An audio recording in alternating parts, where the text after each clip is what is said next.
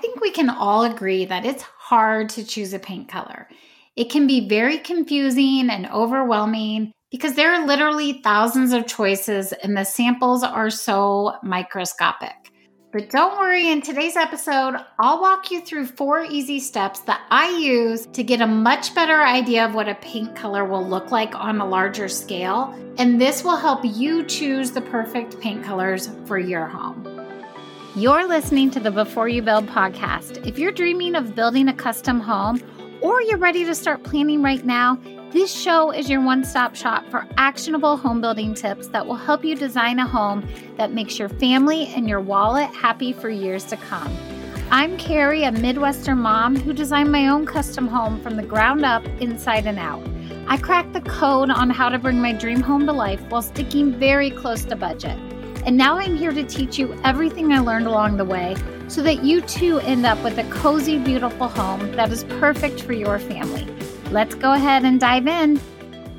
Welcome back to the Before You Build podcast. I'm your host, Carrie Barker, aka Caroline on Design.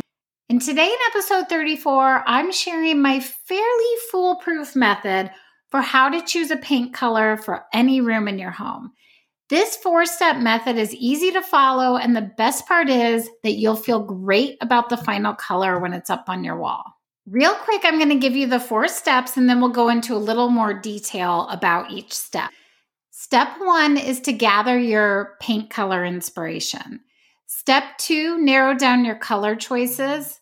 Step three, create a large paint sample. Step four, tint your primer. So, those are the four steps to choose a paint color. Let's start with step one gather paint color inspiration. Anytime you're choosing a paint color for your home, start by looking for color inspiration anywhere that you like to find design inspiration. For me, that's Pinterest usually or Instagram. But you might like design magazines or Google images, or even in real life when you're at a friend's house or family member's house and you see a wall color that you like. Wherever you get inspired, start there and make a list of potential paint colors that you think might work for your home. Do keep in mind that what looks great on your iPhone or your computer screen or an edited magazine photo or even in someone else's home might look very different in your home. So that is why it's super important that you follow the rest of the steps that I'm going to talk about today. Step two is to narrow down your color choices. After gathering some pink color inspiration, it's time to narrow down that inspiration and make a list of potential colors for your home. What I do to narrow down my color options and to make sure a color looks good in my home is that I choose my top five, 10, maybe even 20, however many colors that I want to test out I choose those colors and I order a peel and stick paint sample of each color.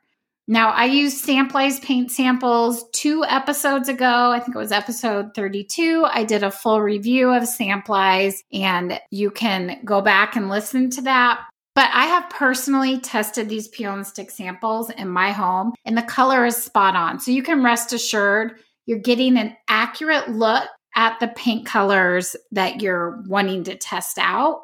And once you've tested out this 5, 10, 20, however many colors you wanted to test out, then it's time to narrow down even further and choose your top two or three paint color choices and then move on to the next step. So, step three is to create a large paint sample. The reason this step is so important is because you want to see the paint color on a larger scale so that you can get a much better idea of how it will look when your entire wall is covered in paint. Now, you have two options when it comes to creating a large paint sample. Option one is to use poster board or a drywall remnant, or you can even just paint directly on the wall. But what you'll want to do is purchase a sample size of each of your desired colors from a local paint retailer. I'm not sure what the smallest size is, but I feel like a lot of paint now comes in little sample sizes. So purchase that for each color. And then you'll want to purchase some large white poster board sheets. You can find that just about anywhere Walgreens, Target, probably Walmart, wherever. And you can use those as your canvases, Or another even better option is to use drywall remnants if you happen to have them lying around your house. And again, you also have the option to simply paint directly on your walls. This freaks me out, but I know a lot of people like to do this just to kind of see what a color looks like on their wall.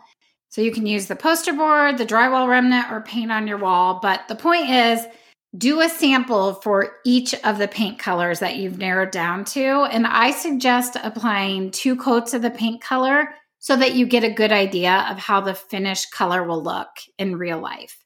The other option, if you don't want to go to the paint store, buy the messy paint, paint on the walls or paint on the drywall, whatever, the other option is to go the mess free and what I think is an easier route and purchase multiple peel and stick paint samples of the same color and place them on the wall together like a puzzle so that you can create one large sample. For example, if you like Benjamin Moore White Dove, purchase four samples of that or two, four, however many, and put them on the wall like a puzzle so that you can see on a bigger scale what that color will look like. Either option is great, whether you use real paint to make a sample or you create a sample based on putting peel and stick paint samples together. Either way, it doesn't matter. It's just a matter of your preference. If you like working with real paint, go for that. If you're like me and you prefer the mess free experience of peel and stick samples, go that route.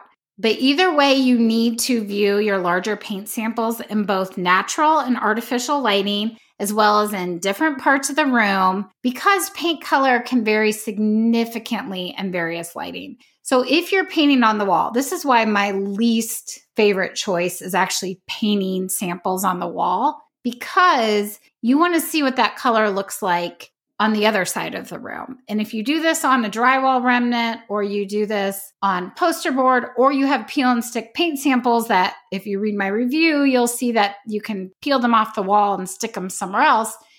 When you do that, instead of painting the wall, you can move your samples around the house, the room, and see what the color looks like in different areas.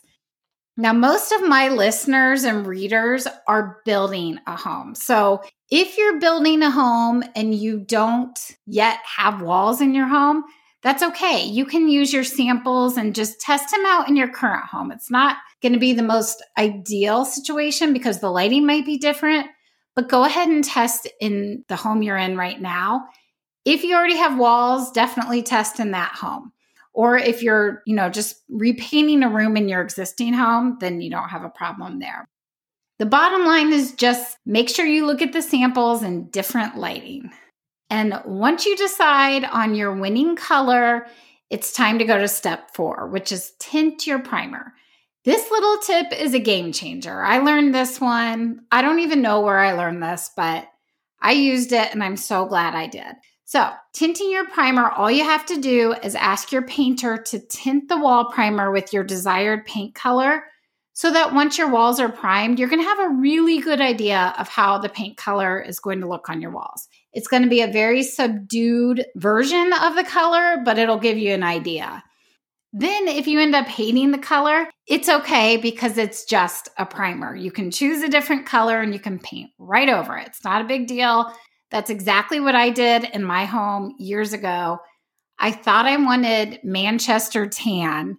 I don't even know where I saw that, probably in a magazine at that time, but I wanted Manchester tan in all the main rooms of our house. So I had our painter tint our primer to the Manchester tan color, or, you know, like a subdued version of the color. And they put the color up on the walls, and it was horrible. Horrible. It was like yellow. If you like yellow, I'm sorry, but I do not like yellow on walls. And it was yellow. I hated it, but it was no big deal. I because it was just primer. So I chose another color which ended up being Sherwin Williams Accessible Beige. I chose that and they painted over the primer and I never looked back. It was all great. So I did the same thing with one of my daughter's bedrooms. I chose a pink color that I thought looked great on the little teeny tiny paint chip. And when I had the painters tint the primer to be a subdued version of this pink, it was blinding. It was so bad. And I love pink and I have girls, so you know, when they were younger, we had a lot of pink in our house, but this was too pink.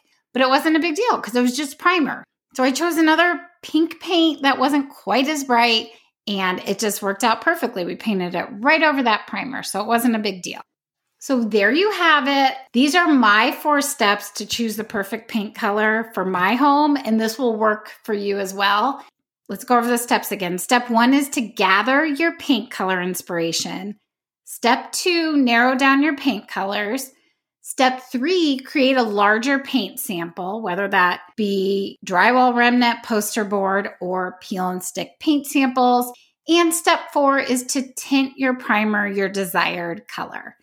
Following these steps does take a little time, but I promise you that the result, which is a paint color you actually love on your walls, is definitely worth the extra time. So be sure to follow these steps the next time you need to choose a paint color for your existing home or your future dream home that you're building. Again, I have personally tested and love Samplize peel and stick paint samples, and you can learn all about this amazing product in episode 32, two episodes ago, my Samplize peel and stick paint sample review. All right, friend, that's it for today. If you enjoyed this episode, go ahead and hit that subscribe button. And while you're there, it would be awesome if you could take a minute to rate and review the Before You Build podcast. By doing this, you are personally helping me reach even more people who are ready to build the home of their dreams. Thank you so much for joining me today. I'll see you next week. Same place, same time. Bye.